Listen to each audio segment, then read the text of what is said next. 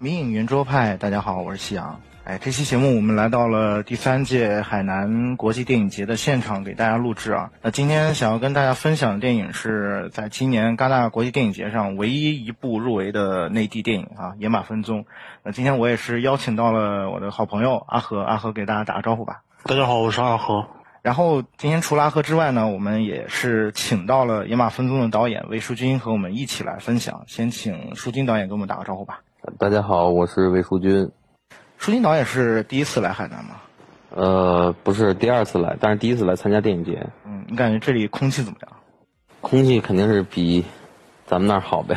嗯嗯，我我听说那个野马的这两场放映就是在海南都是爆满的。对，一票难求。之前听说啊，就连那个曹保平导演都是 都没有票。之前有预料过自己的这个电影有这么的火爆吗？